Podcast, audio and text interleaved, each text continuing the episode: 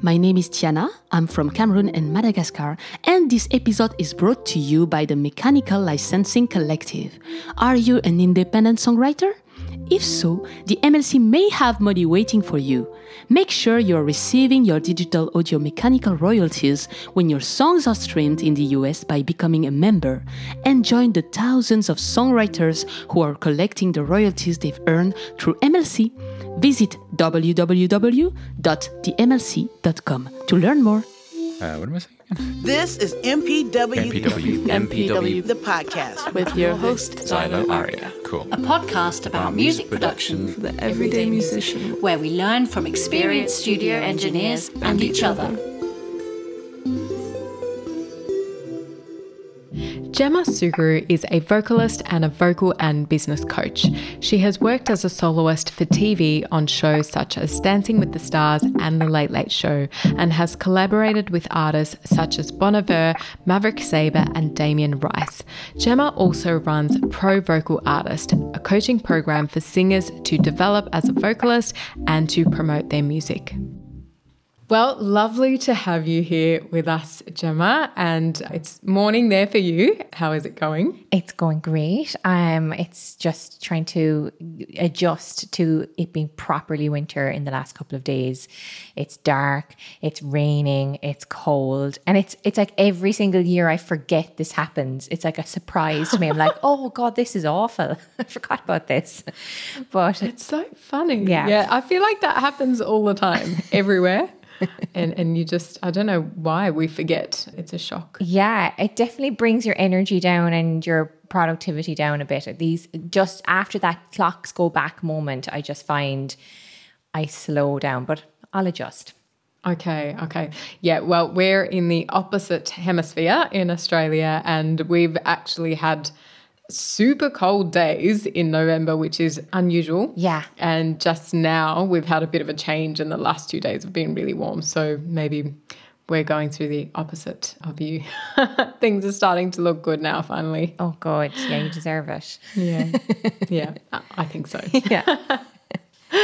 But yeah, lovely to chat to you today. And I'm keen to learn a bit more about vocal performance from you in a minute. But I'd love to start off by hearing a bit about you, your career, and how did you get to what you're doing in music today? Where will I start? I suppose when I look back on starting singing, I was I would have figured it out in school that I was good at it. And I think when I was a kid, I was like, oh good, I'm good at something.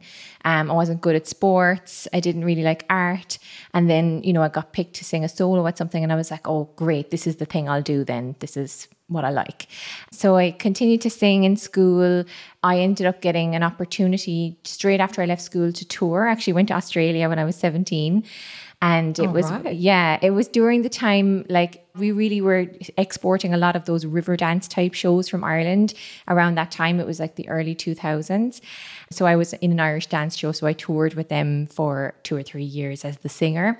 And then I went to college. I studied classical music in college. And when I emerged out of college, I started getting interested in helping singers because a lot of the singing students that were coming to me wanted help with pop singing. And I was a classically trained singer. I, I couldn't really sing pop. So I had to go and figure that out. So I went to London. Um, I've tried to find some teachers, went to different conferences, got into this world of voice science and figured out, you know, how to convert my voice, um, which was challenging because I was about 25 at that when I was trying to do that. And that's like post your like neuroplasticity window. So it does, I was really, those habits, classical habits were very ingrained. And then I ended up going into the pop world and getting gigs doing that and being a session singer in pop music and yeah, providing vocals for different things. And I released some of my own music as well during that time. But recently I've just transitioned fully into coaching and I've kind of departed from the artist stuff and the performing gigs because I just find it too hard to wear all the different hats sometimes. And I, Yeah. I'm having just a night, and I'm an obsessive kind of person.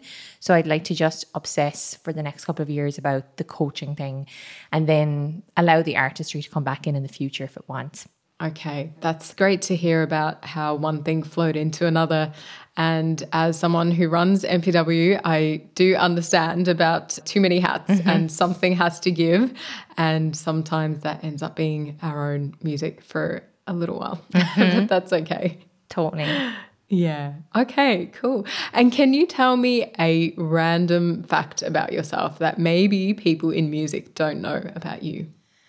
what jumps into my mind is well, my singing teaching has led me into a couple of random situations. I was coaching a sports personality and I would move around countries with him and he would be staying in kind of unusual places. So he was staying with the Bahrain, the king of Bahrain.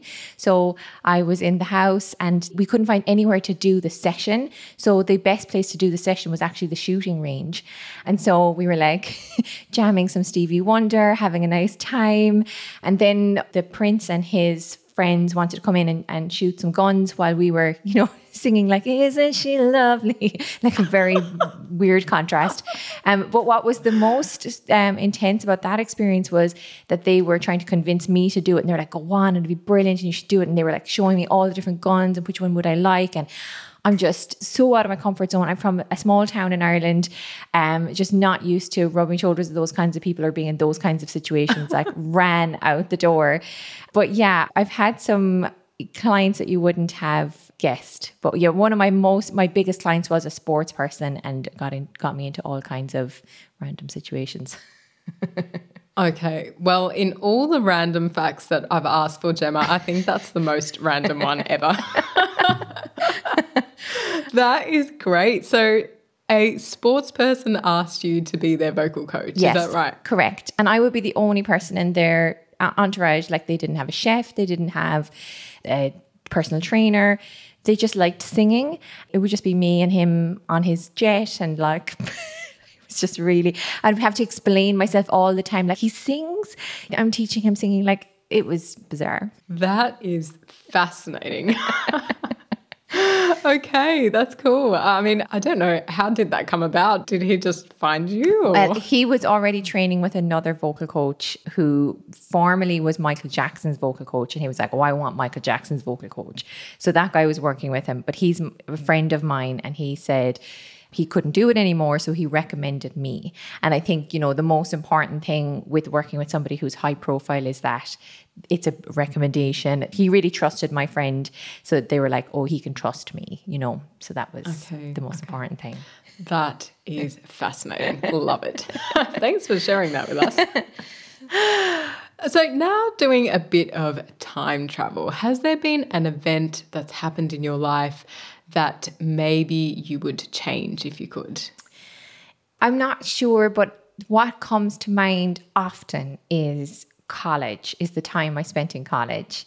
I did a classical degree and I did a master's in performance. I think mainly the master's because I remember emerging out of my classical degree and you put so much intensity into getting to the end of that and getting it done and, get, and doing, getting a good grade. And I think I didn't really think about what happens afterwards. And I actually felt that massive anticlimax after I finished my degree. And I was really panicking, being like, what do I do? What kind of job? Am I supposed to get a job now? Like as a singer, as a classical singer? What, where is that? And I was like, let me back in. I'll do a master's. I can't be out in the real world. So I prolonged, you know, kind of more, I felt like procrastinating or putting off my real life for another two years. And I did a master's in classical performance. And just on reflection, I always knew I wanted to be an entrepreneur, a creator, you know, creating communities, making things happen. I always wanted to be that. And I wonder what would it have been like if I did, because I went to college because that's what you do. That made my mom and my grandmother happy. What would have happened if I just like went out there and started trying to figure things out in business in my early 20s, 2021? I look at all of these online entrepreneurs now, like 2021, 22, and I'm like, oh, I wish I had, you know, been in this era and had that bravery to do that. Yeah, that's something I think a lot of people seem to reflect on is their sort of college time and university time and did they make the right choice and could they have gone into the thing that they wanted to do earlier? And I think that is a thing for me as well. And it took me a long time to really decide that music was the thing that I wanted to do. But I wonder maybe, you know, maybe we just needed that time to really properly work it out. And maybe we wouldn't have got there Absolutely. otherwise. Yeah, and there's so many things you learn beyond like just the subject, like just being disciplined, like being independent, uh, getting things done, submitting assignments. All of that is just good life training. Oh, for sure, for sure. So, talking a bit about vocal performance now specifically, can you tell me what is the relevance of having good technique for vocals for an artist who is specifically a vocalist? I think the main thing for me is allowing them to be present. Because oftentimes, you know, when artists are coming to me, it starts from a place of worry or anxiety about their voice. I'm worried I'm not going to be consistent. I'm not going to, my voice isn't going to work on the night. I'm not going to be able to get those notes, not going to be able to execute what I recorded, you know, how I recorded the song. And the primary thing that I'm thinking about is like, how do we get them out of their head? How do we, you know, allow them to be in the moment, be present, and kind of go into like for their vocal technique to be in their unconscious control and them to that for it's one less thing for them to worry about. Because I really believe in them not thinking about it on stage. In fact, like I would be side stage as a vocal coach if I'm ever at a gig with a, a singer. Um, I remember a couple of months ago, he was going on stage and he was kind of listing the things he was thinking about. And I'm like, no, no, no, for, you've never met me. You don't know me. We've never done any coaching sessions. Forget everything and just be on stage because this is too late to think about any of these little details. So, really, it's just to get them out of their head and bring technique and muscle memory and neuroplasticity and all of that, just bring that into their unconscious control. Okay, that's not what I thought you were going to say. Oh, yeah? Because it sounds so much more like psychology than uh, what I was expecting. It's true. Yeah. I mean, it's the being, you know, go, being able to pitch, being able to sing in time and in tune and having vocal health. But actually, especially with artists, it seems to be the psychology part really dominates the coaching. Okay, okay. So, how would you go about structuring a lesson or like a lesson plan for someone new that comes to you? Mm-hmm. We'd always start with an assessment. So, an understanding. Again, I would ask questions like, first question I usually ask is, What do you like about your voice? And that's a hard question to answer often. And they will come up with some ideas. Um, they can be a bit abstract. Then, when I ask them, What don't you like about your voice? It's a very specific, long, bulleted, pointed list. Um, and they're very articulate on that one. I ask them, What comes naturally to you? What has always just been easy for you to do? Because there's lots of things that just singer like you're it's different to playing piano you know you are just born with a voice that you you've always had so there are things that come naturally to the singer without training and there are things that the singer has worked for and i want to understand what are they. And then we'll get into an assessment and i want to hear the voice. I'll be also paying attention to how they speak how they are in general.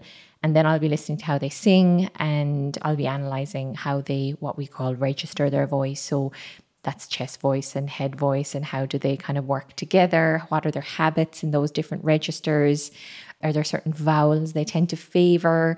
Are they presenting any kinds of like maladaptations or tensions in their body? So yeah just observing it all. So that's the vocal assessment.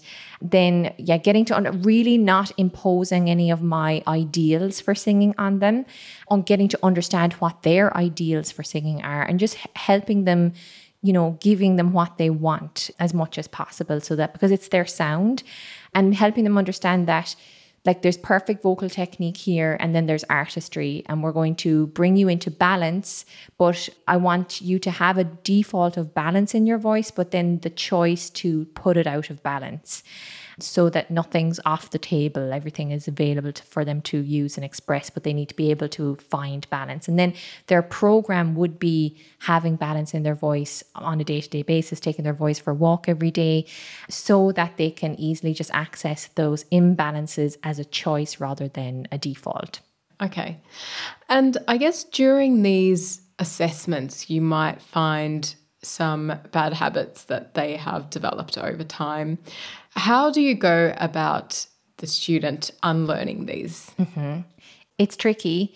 And especially if the student is older, like after 25, your neuroplasticity isn't what it was. And oftentimes, like I've run into this issue where singers are singing while they're doing other things. They multitask singing because singing is a mobile thing that you can do on the go. People do it while they're commuting, and that's just not going to work. Your brain needs to pay attention to what you're doing for the new wiring to kind of lay, laid be laid down. But with bad habits, I think it's important for them to understand why it's happened. And if they think about it at a primal level, you as a human being want to be heard. And your body will help you be heard in whatever way it can be heard. And if you don't have, for example, a very good resonance strategy, like you don't have a very resonant voice, then oftentimes there will be muscles in your neck, we call them the extrinsic muscles, that will just help things happen a bit more, or the air will work a little bit harder. Just other things that we call maladaptations start working a bit harder to compensate to get to that goal of being heard.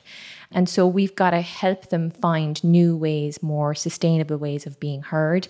And a lot of that is actually letting go, like it's allowing them to just let go and to start trusting and stop working so hard to get heard. Okay. I never thought about those really primal things, like you mentioned, as living beings. We just want to be heard, like you said, and the impact of that on the voice. So that's a new way to look at it for me, mm-hmm. which is great. And when you talk about habit formation, so if we're talking about a singer that is now trying to develop good habits, so can you talk me through what that can look like for a singer as far as is it time to set aside for exercises, even lifestyle choices, and what kind of things would you recommend? Mm, yeah.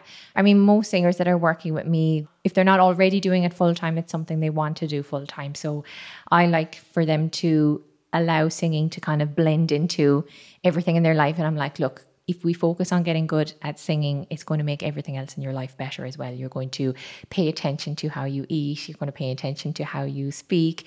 Everything is a practice session. Like every social interaction is an opportunity for you to shine as a communicator. You know, like how do we show up as a singer every day in, in every aspect of your life?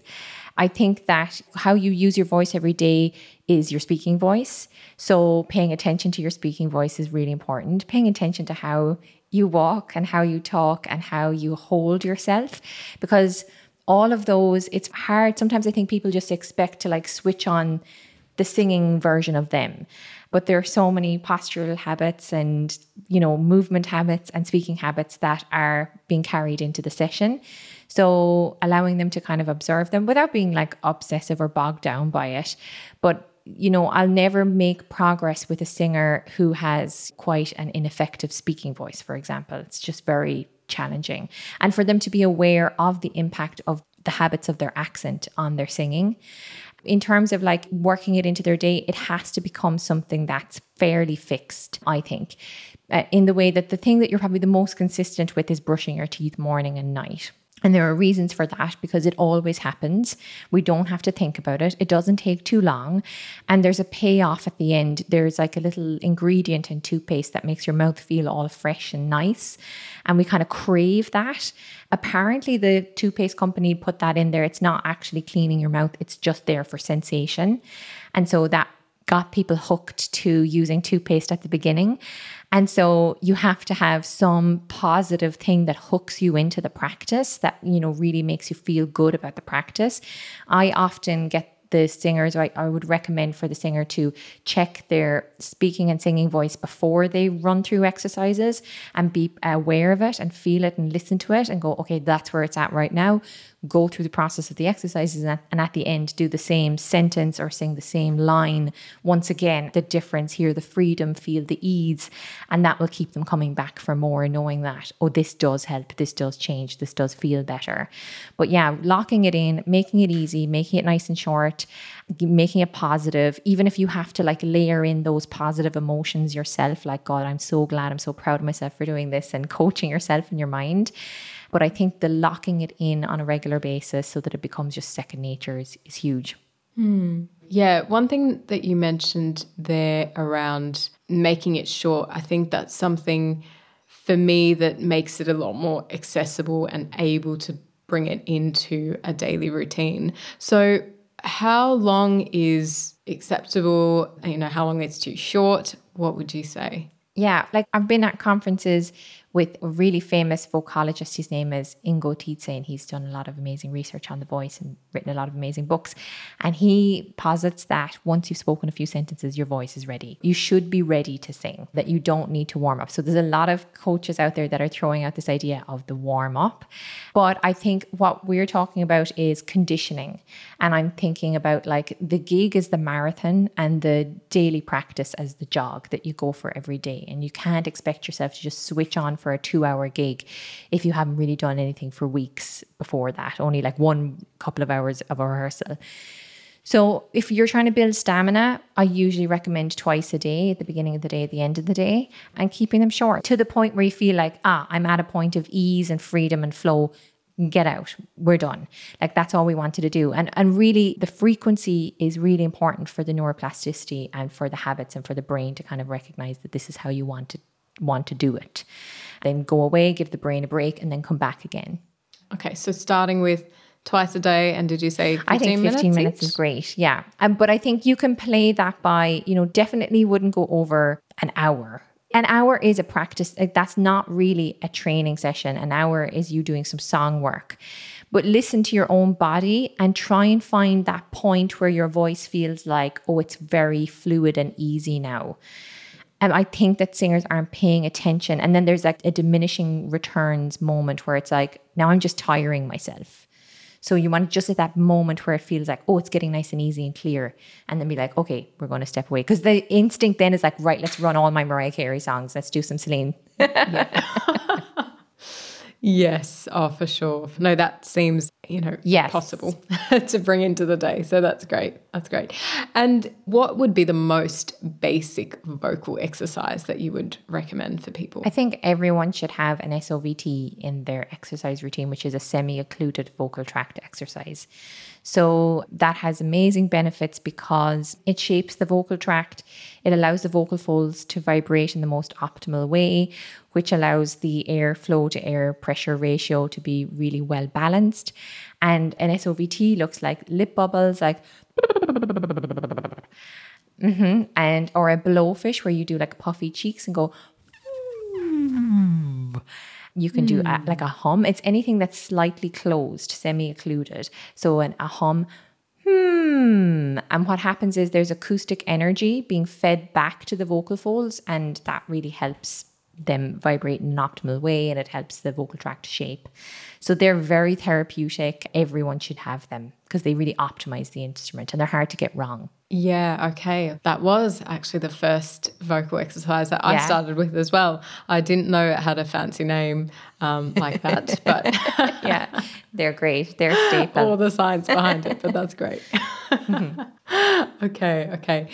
So, one thing that you kind of touched on a little bit at the start is the difference between, and you called it something different to what I've got here, but the difference between good technique and good performance. So, how would you say you go about finding that balance where artists might be really in their head about getting that performance perfect, mm-hmm. but then their artistry is being sacrificed a little bit? And what would you say? Yeah. There's, I mean, not everyone agrees with me on this, but I work only with artists, right, who sing their own music generally. And that's different to working with, say, a music theatre singer who needs to rehearse the emotions of the song. And I think that that shouldn't be rehearsed because we want them to have an authentic experience on stage with their music. Now, I do think that they should rehearse and allow themselves to kind of feel the music and be in the music off stage, but it's that I don't want them to fix, you know, it's like that it gets very choreographed. So, that for me, if you find the balance in the right way there, we can get a lot of real emotional presence. And if we can get them to practice tapping into real emotional presence on stage, that can kind of override that logic brain taking over. But that's a thing that you need to practice. You need to practice being spontaneous and being able to trust and being available and being online for that experience. And I think in the moment, like there's things that we need to do on a physiological level for them if they are like, you know, high heart rate, they're anxious, they're like in that fight or flight mode. They need strategies to bring that down. So they need things like if they kind of take in their peripherals and dilate their vision a bit more, then that will bring their body out of that state. Oftentimes, when you're quite nervous and freaked out, you will um, narrow the aperture and just focus too much. So, they like, I get them to look around. I'm like, try to see as much of your peripherals as possible.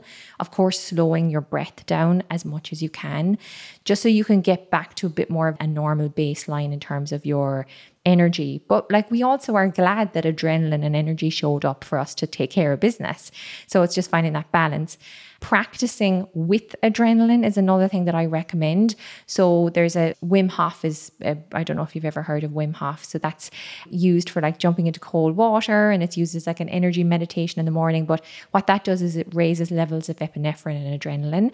And so that's what you get when you're on stage. So you should practice with that off stage so that you get used to that, that that becomes the norm. Like it's normal for me to sing with these feelings and these energies that, but then just like the psychology of being on stage and just really being grateful, present, and in the mindset to serve.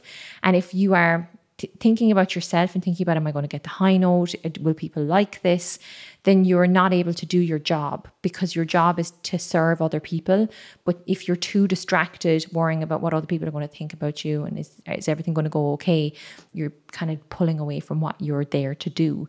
So becoming kind of in the habit of serving as well on stage. So there's a lot of psychological stuff and there's things that you can practice. Yeah, but they with some of the approaches or ideas I would yeah teach. Okay. Wow. There is so much more to this than I was expecting in the sense that I feel like your training is like a life training, Gemma, more than vocal coaching, which is excellent. That's great. I know it's it's funny you can't, especially with artists. But I think it's such a. But I mean, with all performers, they're just really exposing themselves, and it's so challenging that it always seems to go beyond. I'm always interested in that stuff anyway. I mean, the singing exercises and getting better at the singing is a part of it, but I quickly realized it was just a very small slice of the work. Yes, for sure. It sounds like it. That's great. So, then talking about voice preservation, is there something that you would recommend for people that feel like they're tiring their voice out to preserve it? Yeah uh, you definitely want to be aware of how you use it on a day to day basis. So, the first idea is to imagine that you have 10 vocal credits every day and how are you going to spend them? Because they are always going to get spent. The voice, no matter how well trained you are, the voice will tire if you're using it a lot. So, for example, if you have somebody who teaches. Uh, they teach in a school. They have a classroom of 20 or 30 kids, and they do that from 9 a.m. to 2 p.m. And then they go home, they have something to eat, they meet up with some friends, they go to a rehearsal, and then they do a gig that night. It's very likely that their voice is not going to feel great for the gig. It might be halfway through the gig that they feel too tired. So there are ways in which they have to adjust or adapt their lifestyle and be aware of their vocal credits and their usage of that. Especially talking, like talking is much more tiring than singing, and especially talking in loud environments. Probably the main way I lose my voice is speaking in a loud environment. There are other ways that you want to think about how you use your speaking voice. The main thing you want to do is add more higher frequencies to the sound of your voice. So if you're kind of if you talk quite like uh, more uh, uh, like bassy, and that doesn't travel that well um, when you're trying to be heard, whereas the ear canal I think is does it pick up like two and a half to four thousand hertz is what the ear canal boosts, and so we're very sensitive to those frequencies.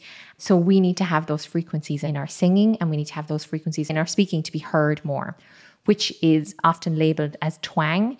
And so, in, if you're talking to the classroom, you won't say, like, hey guys, put away your chairs. You would say, hey guys, put away your chairs.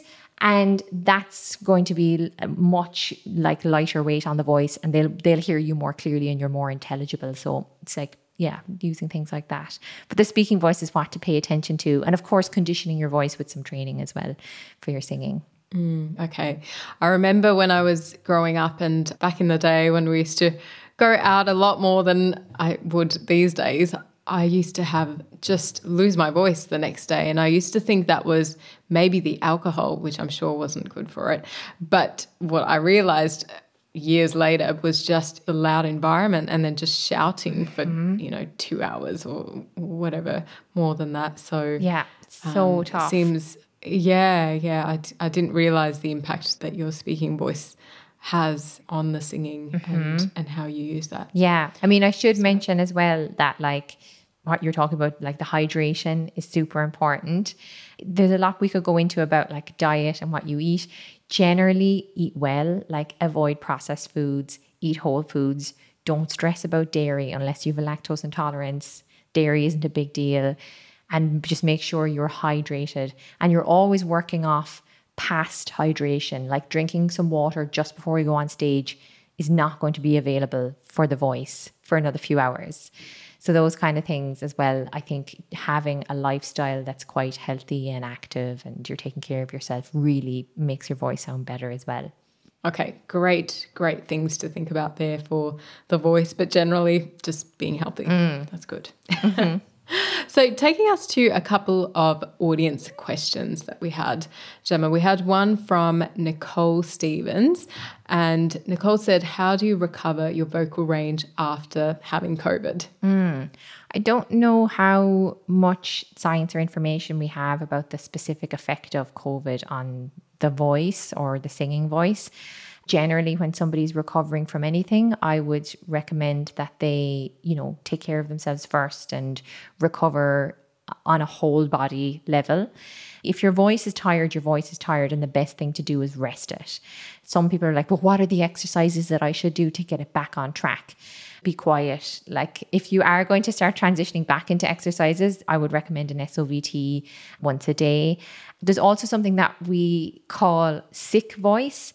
And sometimes when you have been sick for a while, your body, especially if it gives you a sore throat and it has affected your speaking, you start creating some what we've called already maladaptations, workarounds to accommodate for the inflammation, for the sickness.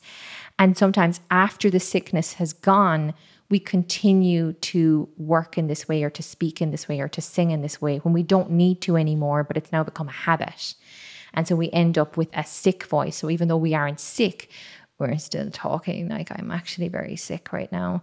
And we, not that we forget, but that the body has learned to have a sick voice. That was a very good sick voice. Oh, thank you. On tap anytime. Yeah. um, and so it's about pitching up the we you know work on pitching up the voice again, getting out of that vocal fry, and finding the resonance in the voice again. So it could be a case of sick voice, but mainly I would say rest and, and let the body recover before you start kind of pushing it. Okay, great. That all sounds like a sensible way to approach it. And we have another question from Poma. And Poma asked, How long should you warm up before recording? Yeah. So I really think that if you're recording all day, be very minimal, I think, with the warm up. Because anyone who has recorded, I think, knows that it's tiring take after take. And the last thing you want to do is tire yourself out before you hit record. So even allow yourself to warm up a little bit during the recording. What you want to be doing is getting blood flowing to the area. So that's like doing some stretches. Like just think about it as stretches. And a lot of it can be psychological as well. Like, oh my God, will I be able to hit that note? I haven't sung that note yet today. And so just making sounds. Like when I'm kind of jumping into a sound check, I'll usually just try different sounds out of my voice. And I'm like, hey, hey, yeah. And I'm just trying things to see are they there? And then I'll do a couple of sirens up and down, some lip bubbles, and I'm I'm good to go. But I never do more than like five, ten minutes of just checking out the voice and giving it a bit of blood flow and waking it up. Okay, that's good advice. And I've definitely done the opposite of that before. So, yeah, I thought I had to do lots of exercises to get the best recording. And then it was the worst recording because I was just very Tired from it. Okay. Uh-huh. I- yep, I understand now. All right, so jumping into our speed quiz, Gemma, are you ready? I hope so. Okay, cool. so that is just five quick fire questions. All right, so number one is headphones or speakers, Headphones. playlist or shuffles.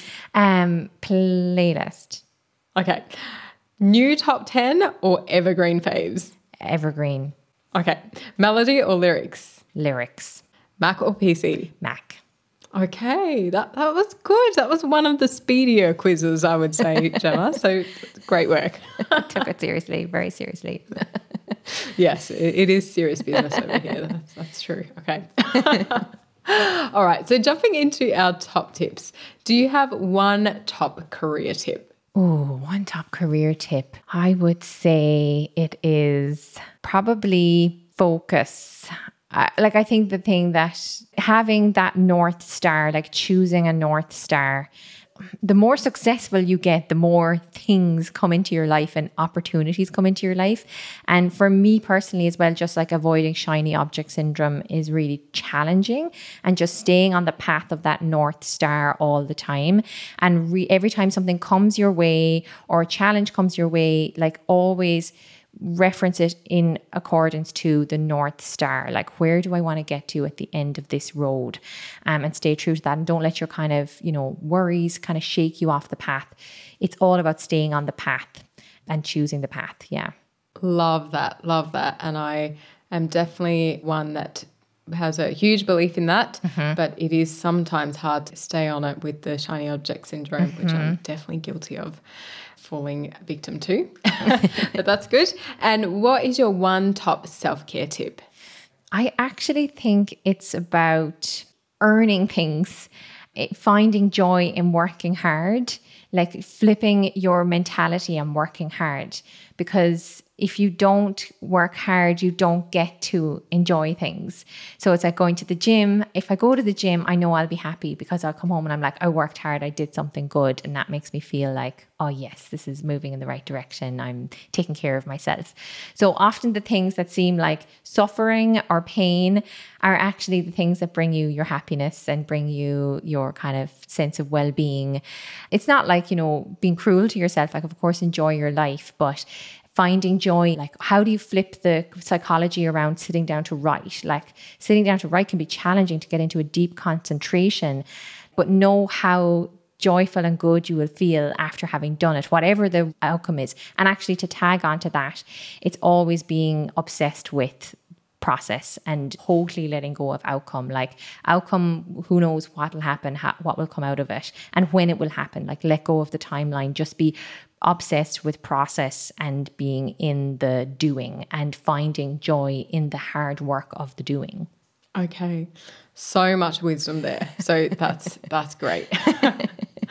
okay, yeah, cool. Flipping the switch on the hard work. So that's a good one to think about. And one top general life tip. I think keeping things simple, like oftentimes the answers, we all overcomplicate things. Eh, say, for example, when you're posting content, well, it needs to be this and it should be that. And if it isn't, and if it doesn't have this caption, and if it doesn't, da da da. Of course, all those strategies are helpful, but you're like, is there, what's the simplest, easiest, most effective way to do something? Always. We tend to think that we're more clever than that, but keeping things really minimal, simple, stripped back, straightforward.